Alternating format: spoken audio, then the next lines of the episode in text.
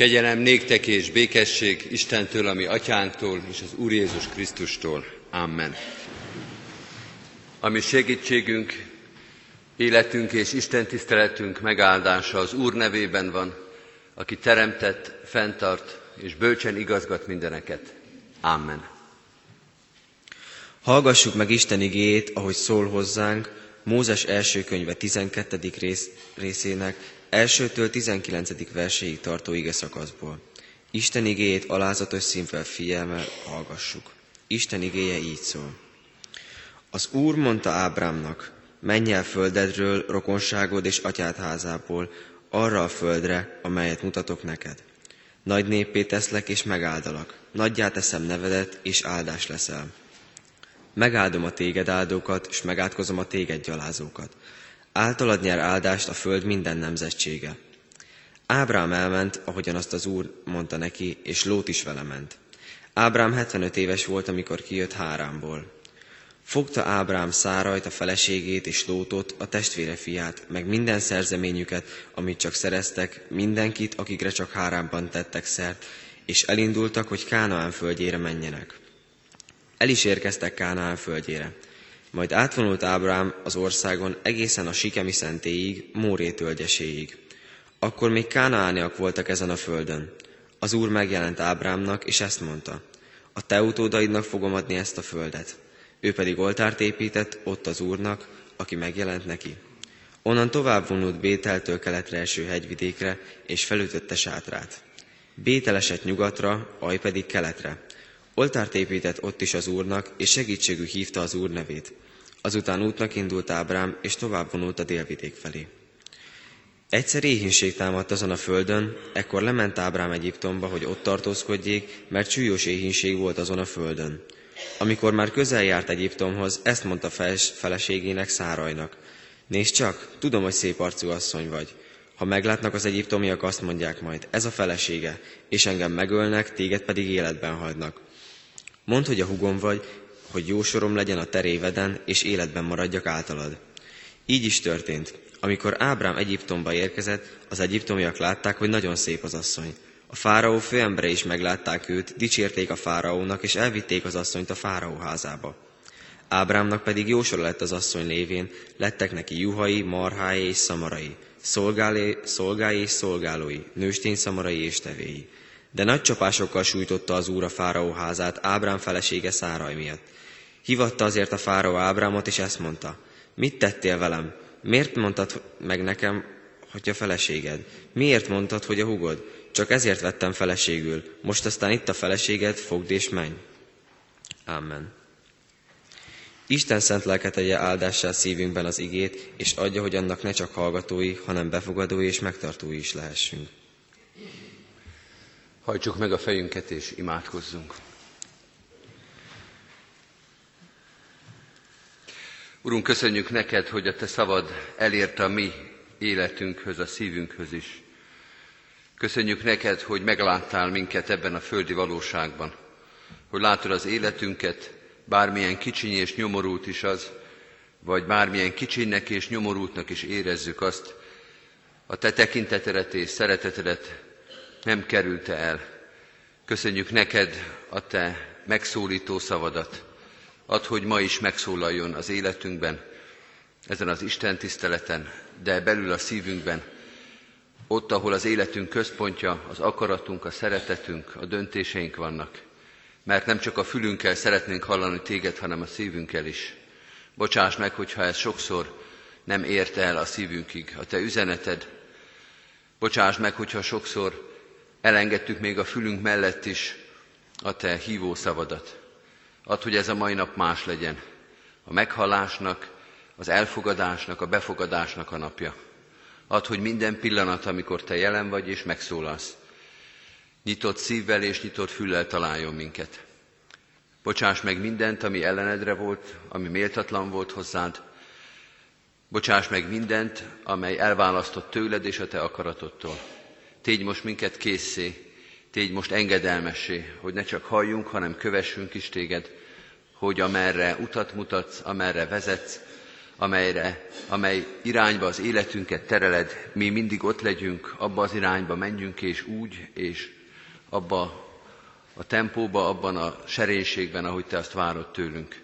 Így kérünk, áld meg ezt a mai Isten tiszteletet, a befogadó szíveket, a befogadó családokat, közösségeket. Jézusért, ami Urunkért. Amen. Kedves testvérek, készüljünk az ige hirdetése az 512. dicséretünkkel. Énekeljük most annak első verszakát, az 512. dicséretünk első verszakát. Szólj, szólj hozzám, Uram, mert szolgált hallja szódat.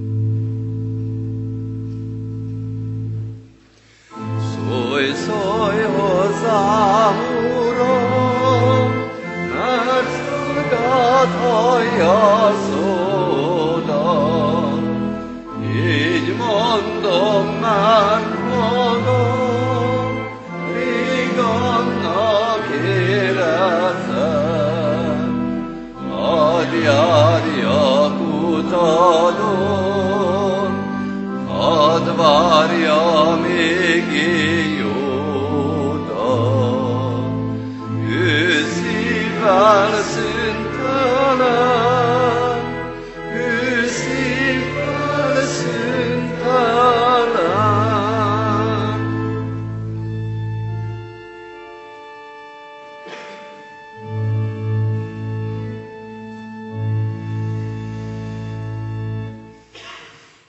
Kedves testvérek, az a szentírásbeli rész, melynek alapján Isten szent lelkének segítségül hívásával üzenetét hirdetni kívánom közöttetek, írva található a felolvasott bibliai részben, Mózes első könyvének a 12. részében, az első két versben a következő képpen.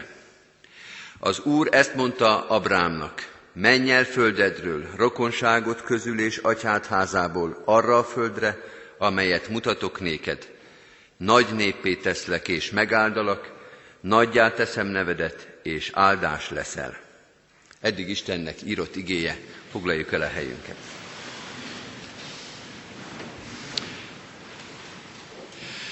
Kedves testvéreim, hadd kezdjem ezt az ige hirdetést egy hatásvadász mondattal, ez így hangzik, aki még nem olvasta Ábrahám történetét, az még nem olvasta a Szentírást. Ez a mondat nyilván túlzás, de fölhívja valamire a figyelmet. Egy olyan történetbe kezdünk most a bibliaolvasó kalauz útmutatása szerint, amely a legtipikusabb szentírásbeli történetnek mondható. A legkidolgozottabb is, és a legáltalánosabban mondja el a Szentírásnak az üzenetét. Igazi ószövetségi történet, jó, a Biblia elején van az Ószövetségnek a legelején, de azt lehet mondani, hogy benne van az Ó és az Új Szövetség, ahogy majd látni is fogjuk, utalok is majd rá az ige hirdetés végén. Legalább annyira új szövetségi történet ez, mint ószövetségi. Olyan történet, amelyet nem lehet kihagyni egy bibliaolvasó embernek, mert az Isten-ember kapcsolatról, az Isten-ember viszonyról, szövetségről, az Istenhez fűződő minden dolgunkról a legtipikusabban és a legbölcsebben, a legkörültekintőbben tanít minket. Aki Ábrahám történetét olvassa, az a saját Isten történetét olvassa. Mindenkinek szüksége van, hogy tükörben nézzen, és a tükör által mutatott képeket, kérdéseket, zavarokat és megerősítő pillantásokat magához vegye. Úgyhogy úgy olvassuk ezt az Ábrahám történetet, hogy közben soha nem szakadunk el a saját képünktől és a saját Isten történetünktől, ne áltassuk magunkat, és ne ringasson el minket ez a szép, hosszú történet, hanem mindig vezessen vissza a saját helyzetünkhöz. Ha Ábrahám történetéhez és ezen belül a mai kezdő mondathoz, vagy kezdő vershez térünk vissza, és annak címet akarnánk adni, vagy ennek az ige hirdetésnek címet akarunk adni, ezt mondhatnánk, ez az igényedetés arról fog szólni, hogy ha Isten szól, akkor minden megváltozik. Ha Isten szól, akkor minden megváltozik. Négy dologra kell odafigyelni ebből a rövid kis történetben, amely a saját Isten történetünkben, Istennel való kapcsolatunkban is segítség és eligazítási pont lehet. Az első, amelyet már kimondott mondatban tulajdonképpen megfogalmaztunk, vagy megindítottunk, ez így hangzik, hogy amikor az Isten szól, nem mindig Isten szól, és nem minden változás jön az Istentől. És nem minden szó hoz az életünkbe változást. De itt hangsúlyozottan ezzel kezdődik a történet, hogy Isten megszólítja Ábrahámot. Az Úr ezt mondta Ábrahámnak. Az Isten szól, de mások is szólnak hozzánk. Tulajdonképpen azt lehet mondani, hogy folyamatosan szólnak és beszélnek hozzánk. A világ az beszél, beszél, hív, csalogat, fenyeget, tanít, unszol és csábít minket. Gondoljunk csak bele például a reklámok világába. Nem lehet úgy egy filmet végignézni, hogy legalább háromszor, négyszer reklámok ne szakítsák meg.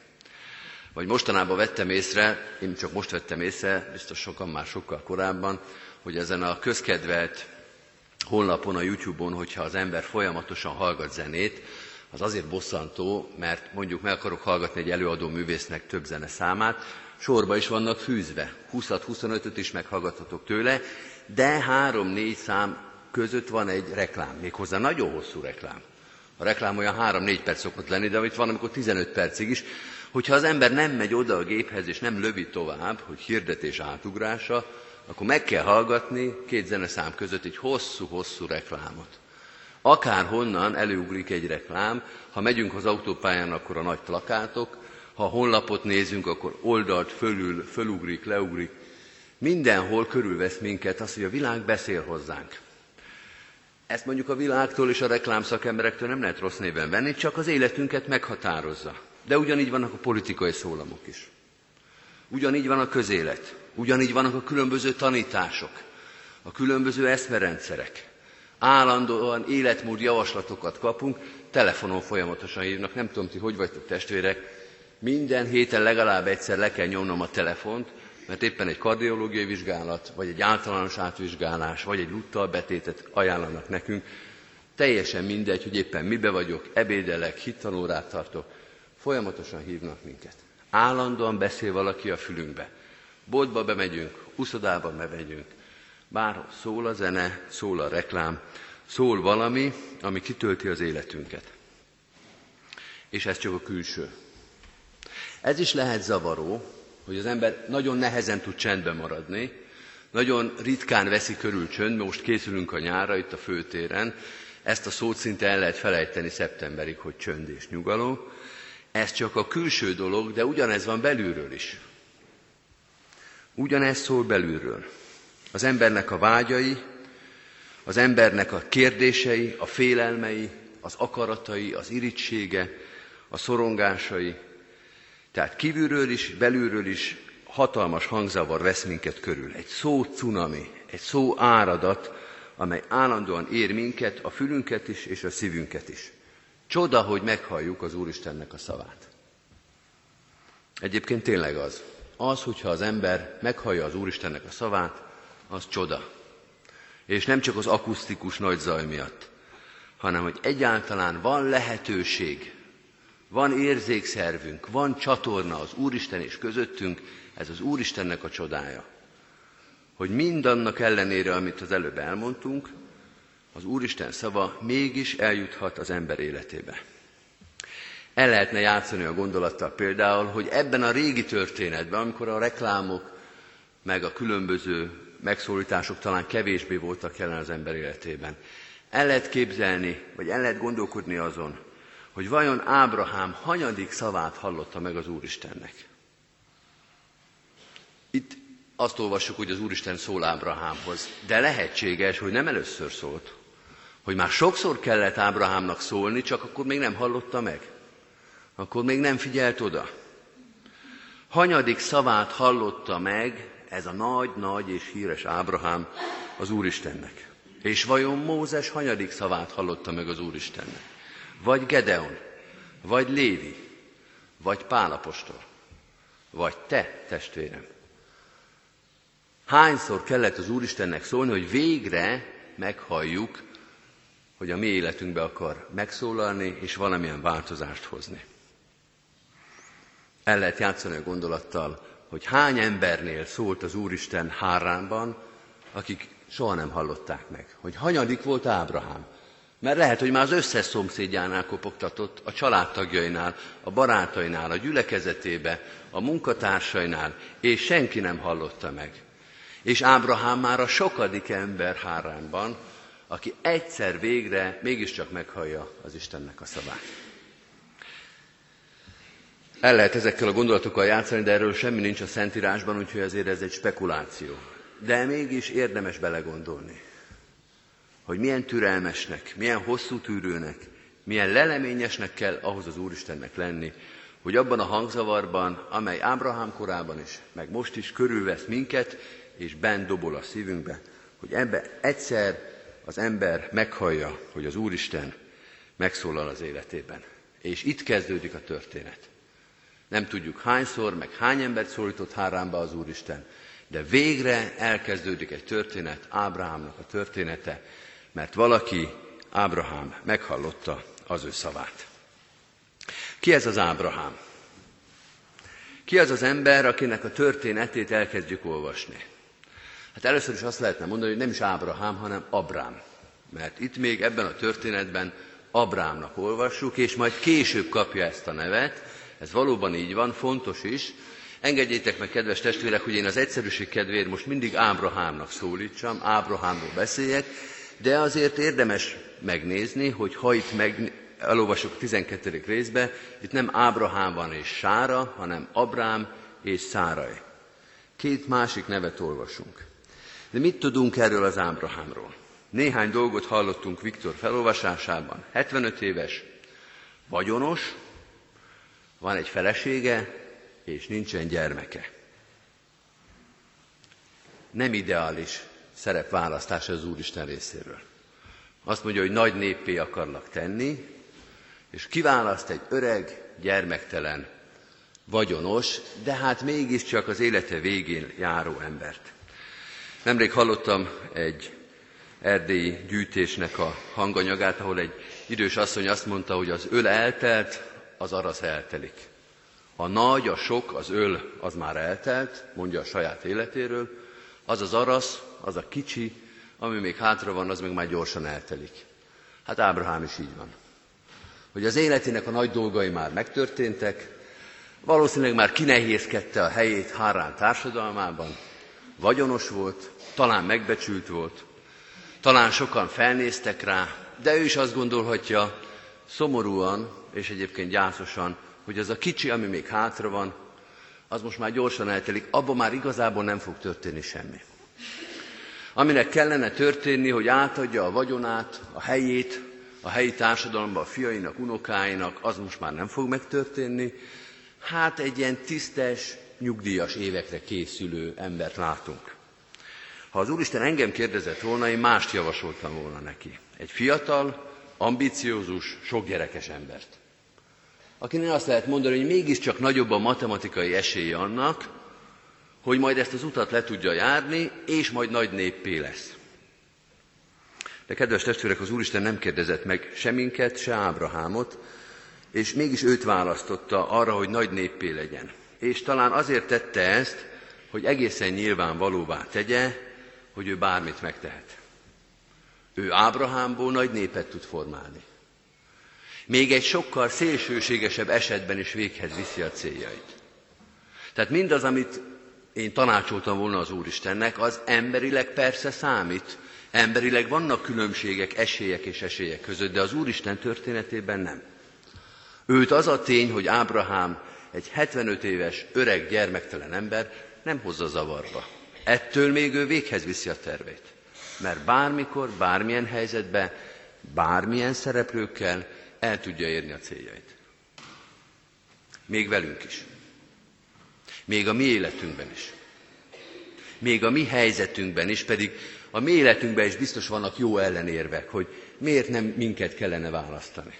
Miért lenne okosabb az Úristentől, ha azt a másikat választaná erre vagy arra a célra?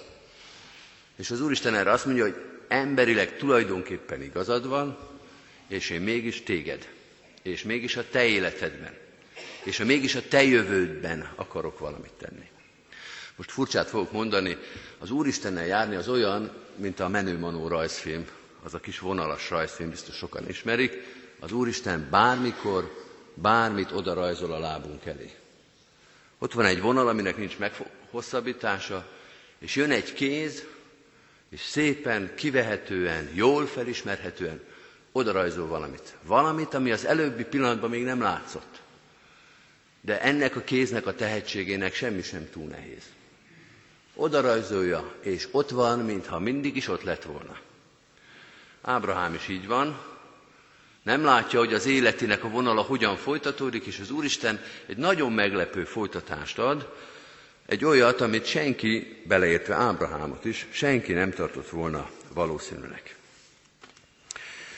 Az Úristen szól, és Ábrahám élete megváltozik. Tegnap még egy tisztes városi polgár volt Háránban, kicsit rezignáltan és szomorúan, de már elfogadva, hogy az élete így alakult, hogy nincsen családja, nincsenek leszármazottai, nincs folytatása az életének.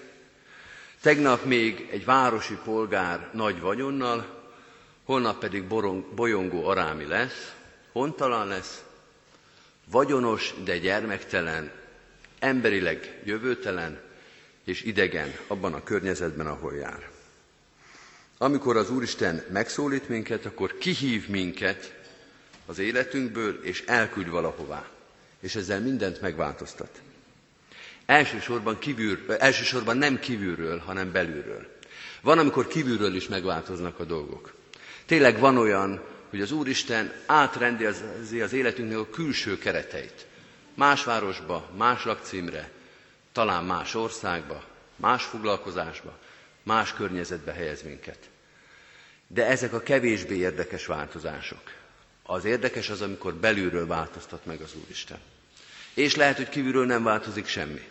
Ugyanaz a házszám, ugyanaz a foglalkozás, ugyanaz a környezet. És mégis minden megváltozik. Ugyanúgy, olyan radikálisan, olyan mindent kitöltően, mint ahogy Ábrahám történetében. Új cél, új jövő, nem túlzás azt mondani, hogy Ábrahám új életet kap. Na ezért lesz ő Ábrahám, és nem Abrám. Az Ószövetségben sokszor megfigyeljük, de az Új Szövetségben is, hogy amikor valaki új nevet kap, az annak a jelzése, hogy új életet is kapott. És ezért az Úristen új nevet ad neki. Mert tényleg arról van szó, hogy az az ábrahámi élet, az az abrámi élet, ami idáig volt, és most nem minősíti ezt az Úristen, mi se tudunk róla semmit. Mondjuk, hogy ez egy szép, gyümölcsöző, másokat segítő, mások tiszteletét kiváltó élet volt, mondjuk, hogy nagyon jó volt. De az elmúlt, és hoz az Úristen valami mást. Tulajdonképpen nem is azt kell mondani, hogy jobbat vagy rosszabbat. Egyébként jobbat hoz, de az a legjellemzőbb, hogy egészen mást, valami új egzisztenciát, amit még az új név sem fejez ki igazából. Még valami sokkal nagyobbat kellene mondanunk, valami nagyobban le, leírnunk azt, hogy mi minden újat tud hozni az Úristen Ábrahám életébe, és a mi életünkben is, akik ezt a régi történetet olvassuk. Az Úristen hív, és valami egészen új dolog történik. Olyan, mint mikor az áram átfut az izzószálon, hogy egy hideg, rideg, jelentéktelen kis fénydarab egyszer csak elkezd izzani és világítani. Hogy nem is lehet összetéveszteni. Emlékszem, hogy gyerekkorunkban milyen meglepő volt, amikor rájöttünk, hogy az a kis kunkor tulajdonképpen az világít. Hogy belenéz az ember a lámpa körtébe, és nem lát semmit, ami olyan érdekes lenne. Pedig az világít. Az ott benne. Mindig az ember kereste, hogy mitől világít. Mert hihetetlen, hogy az a kis fémdarab az, amely bevilágít egy egész helyiséget. Vagy olyan, mint az eső a pusztán. Az ilyen természetfilmeknek az egyik leghatásosabb képe az, sok természetfilm ezzel, hogy bemutatnak egy pusztát, és ugyanazt a látószöget bemutatják esős időszak után. Hogy az, ami kő és homok és élettelen, az az esős időszakban kivirágzik, egy gyönyörű, szép, pázsitos részé válik. Az Úristen megszólal, és mindent megváltoztat. Ellenőrző kérdés, hogy emlékszel-e erre a változásra? Megváltozott-e az életed? Mert Ábrahám története rólunk szól. És hogyha igen, ha le tudjuk írni ezt a változást magunkba, ha vissza tudunk emlékezni erre, hogy egyszer csak az izzószálon átszaladt az áram, akkor azért érdemes elolvasni Ábrahám történetét, hogy lépésről lépésre azonosítsuk azt, amit tulajdonképpen lehet, hogy nekünk egy kicsit olyan tudattalanul történt velünk, és nem is tudtuk regisztrálni, hogy mi mindent hozott létre az Úristen az életünkbe. És ha meg nem emlékszünk erre a változásra, ha azt kell mondanunk inkább csak magunknak, hogy az Úristen megszólított, de minden maradt a régiben, nem változott semmi, akkor meg azért érdemes elolvasni Ábrahámot, hogy hogyan talál rá az ember erre a változásra. Hogy hogyan nem csak a fülét érinti az Úristen megszólító szava, és mi mindent kell Ábrahámnak megtanulni, tehát nekünk megtanulni ahhoz, hogy ez ne csak egy akusztikus szólalás legyen, ne csak azt, hogy halljuk az igét, halljuk, hogy szól a harang a templomba, halljuk, hogy az Isten igéje szól, hanem ez megváltoztasson valóban mindent. Az Úristen hív, az Úristen küld, ez Ábrahámnak a nagy változása, és van egy harmadik dolog, amit az Úristen tesz, ígér. Mert ez itt a nagy ígéretnek a szava. Földet ígér, nagy néppé teszlek, jövőt ígér, és áldást ígér. Kedves testvérek, az a tanítás, amiről is megszólal, így foglalható össze, az Istenhez bizalom kell. Az Úristenhez bizalom kell, vagy ahogy mi szoktunk mondani, az Úristenhez hit kell. Elhinni, hogy mindez igaz lesz. Mert sem a földből, sem a népből, sem az áldásból Ábrahám nem lát semmit. Majdnem azt lehet mondani, hogy egész életében így lesz. De ebben a pillanatban mindenképpen. Amit lát, az a háza a városa. Kis túlzással azt mondhatnánk, a telekönyvet látja, hogy hány ingatlan lehet az ő nevén Háránban. Hogy milyen biztos az egzisztenciája. Hogy mennyire ki van nehézkedve helye, hogy ő ott van Háránban otthon. Ezt látja. És el kell hinni az Úristennek, hogy egy egész országot kap, hogy nagy népé lesznek, hogy gyermeke, unokái, dédunokái, nagy-nagy népi duzzadó leszármazottjai lesznek, és hogy áldás lesz az élete. Hogy örülni fog majd, hogy eljött Hárámból. Hogy jól jár. Hogy nem szégyenül meg, hogyha az Úristennek hisz. De ebből nem lát semmit. Az egész élete tulajdonképpen ebben a hitben és bizalomban telik. Még Izsák is, majd biztos eljutunk odáig, még Izsák is olyan, hogy hát Izsákot persze meglátja, de ott van az a történet, amikor föl kell áldoznia, vagy el kell indulnia, hogy föláldozza őt. A jelen az most még hontalanság, gyermektelenség és idegenség. És Ábrahám elhiszi az Úristennek, hogy érdemes elindulnia. Az Ábrahám megbízik az Istenben. Ezért olyan nagy példakép, ezért hivatkozik az egész Biblia, Ószövetség és Új Szövetség is rá, hogy Ábrahám hitt az Úristennek, és ez tulajdonított neki igazságul, hogy ő egy hit példakép. Jézus pedig azt mondja, nem Ábrahámról, de Ábrahámról is mondhatta volna, hogy boldogok azok, akik nem látnak és hisznek. Mert jó dolog úgy hinni, hogy az Úristen már előre lerakja a bizonyítékot elénk. És van ilyen is. Csak zárójelbe jegyzem meg, hogy sokan akkor se hisznek. Sokan akkor se hisznek, hogyha kiszúrja a szemüket az Isten bizonyíték. Akkor is megmagyarázzák másképpen. De sokszor az az osztály részünk, hogy nem mutat az Úristen még semmit. Csak azt kéri, hogy hidd el, mert én mondom neked. És Ábrahám nem tudjuk, hogy hogyan, nem tudjuk, hogy milyen belső fejlődés, vagy belső csoda folytán, de mindent elhisz az Úristennek, és elindul. Emberileg, statisztikailag nagyon kevés ember találnánk, aki erre a szóra elindul. Ott hagyva mindazt, amilyen van. Mindazt, ami már biztos, Megint zárójelbe jegyzem meg, de hogy biztos. Mindaz, ami van, az biztos. Hát hányan vannak itt közöttünk is, akik már mindent elveszítettek. Vagy a családjuk elveszített. Vagy ott van a Bibliában Jobb. Neki is biztos volt. Gyerekei voltak, vagyona volt, megbecsült volt, és mindent elveszített. Bonhoeffer azt mondja, a nagy német teológus, hogy csak a hitbizonyosság, minden egyéb a kételkedésnek van alávetve. Tehát mindaz, amit biztosnak hiszünk, mert látjuk, mert a kezünkben van, mert a nevünkre van írva, mert biztosítást kötöttünk rá, abban jogosan kételkedhetünk. És egy olyan világban élünk, ez a nemzedék is, amely megtanulta, hogy tényleg mindent el lehet veszíteni. Olyan dolgokat is, amelyet százszor bebiztosítottunk. Oda kötöztük, csomóztuk az életünkhöz, és egy pillanat alatt kiragadják a kezünkből, és jó, ha még az életünk megmarad.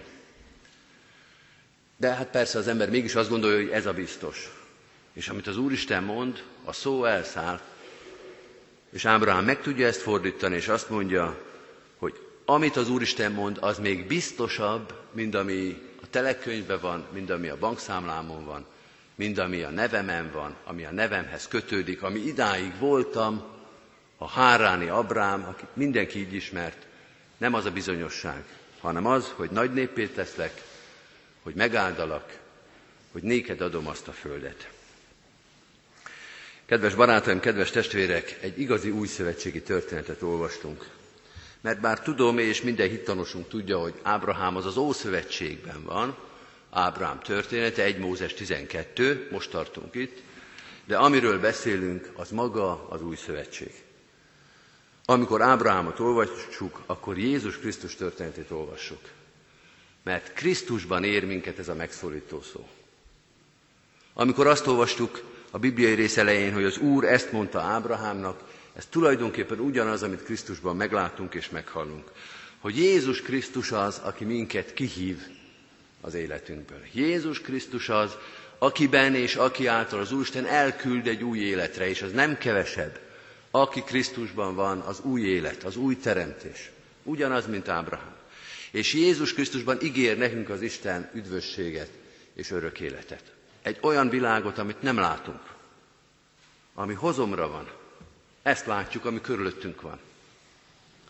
És aki Krisztusban hisz és Krisztusban bízik, az cselekszik úgy, mint ahogy Ábrahám cselekszik, hogy azt mondja, hogy ez is szép, ami körülöttünk van. Ezt is lehet szeretni. Biztos Ábrahám is szerette a hazáját. De ennél még jobban lehet szeretni az Úristennek a szavát. És az a biztos, és az az, amit senki nem vert el tőlünk. Kedves testvérek, végig az Ószövetséget fogjuk olvasni, ezt a nagyszerű, igazi történetet. De az Új Szövetség népeként végig Jézus Krisztusról gondolhatunk, és az ő megszólító, elhívó és ígéretet adó szavára. Amen. Hajtsuk meg a fejünket imádságra.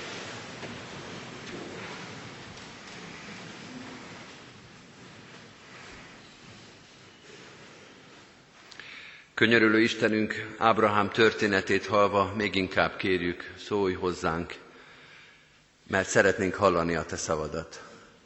Szeretnénk, hogyha a világ nem csak abból állna, ami körülöttünk van, vagy ami bennünk szól, hanem a Te megszólaló igédből is.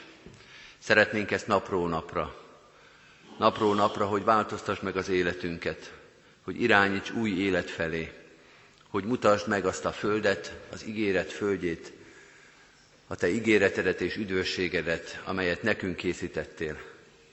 Szólalj meg az életünkbe, hogy halljuk Krisztus szavát, aki látta Ábrahám napját, aki itt volt velünk egész életünkben, és aki vár minket a jövendőben. Te vagy az életünk Ura, a megszólító Isten, légy itt velünk most is. Mert emberi szó, emberi tanítás mit sem ér. A te szavadra és a te, szavad, te tanításodra van szükségünk.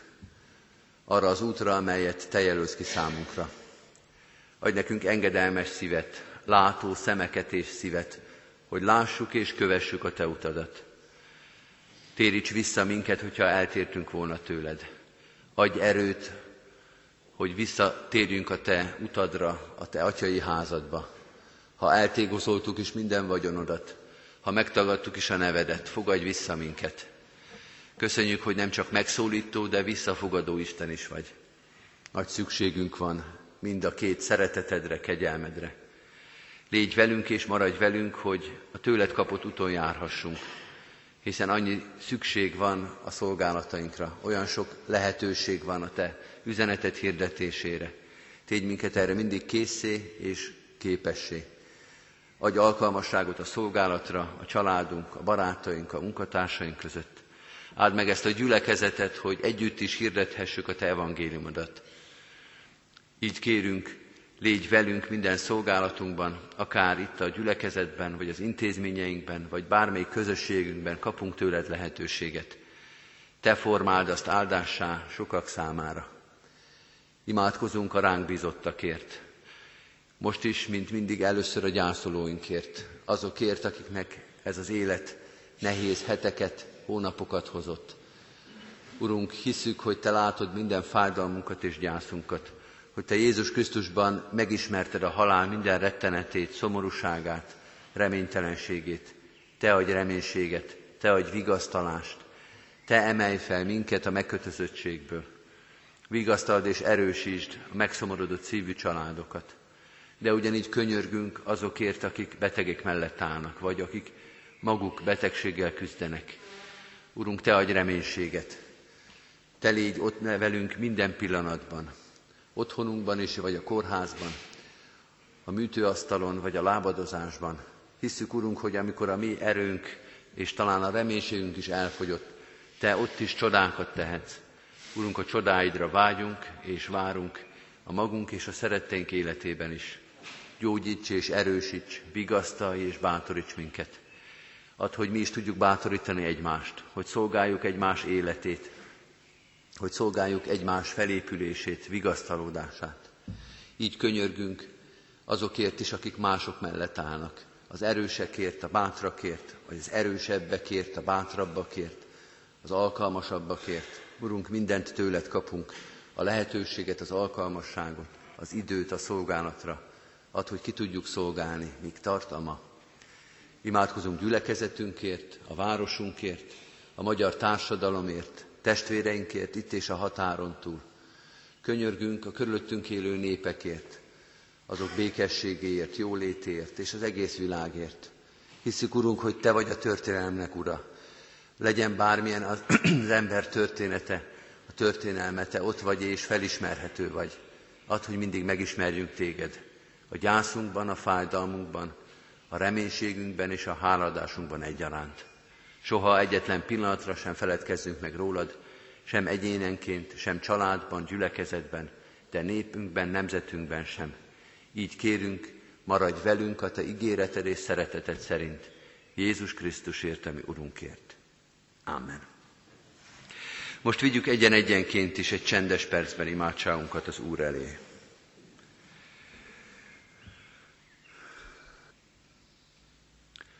Amen.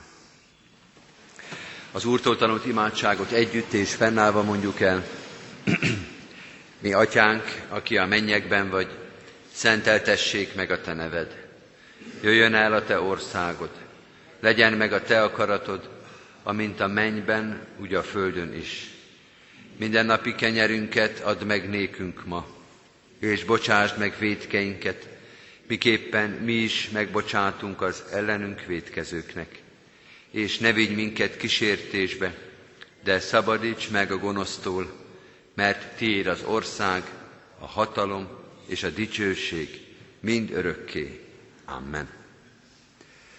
Hirdetem az adakozás testvéreink, hálával áldozatok az Úrnak, és teljesítsétek a felségesnek tett fogadásitokat. Mindezek után Istennek népe, áldjon meg titeket az Úr, és őrizzen meg titeket. Világosítsa meg az Úr az ő orcáját ti rajtatok, és könyörüljön ti rajtatok. Fordítsa az Úr az ő orcáját ti rejátok, és adjon békességet néktek. Amen.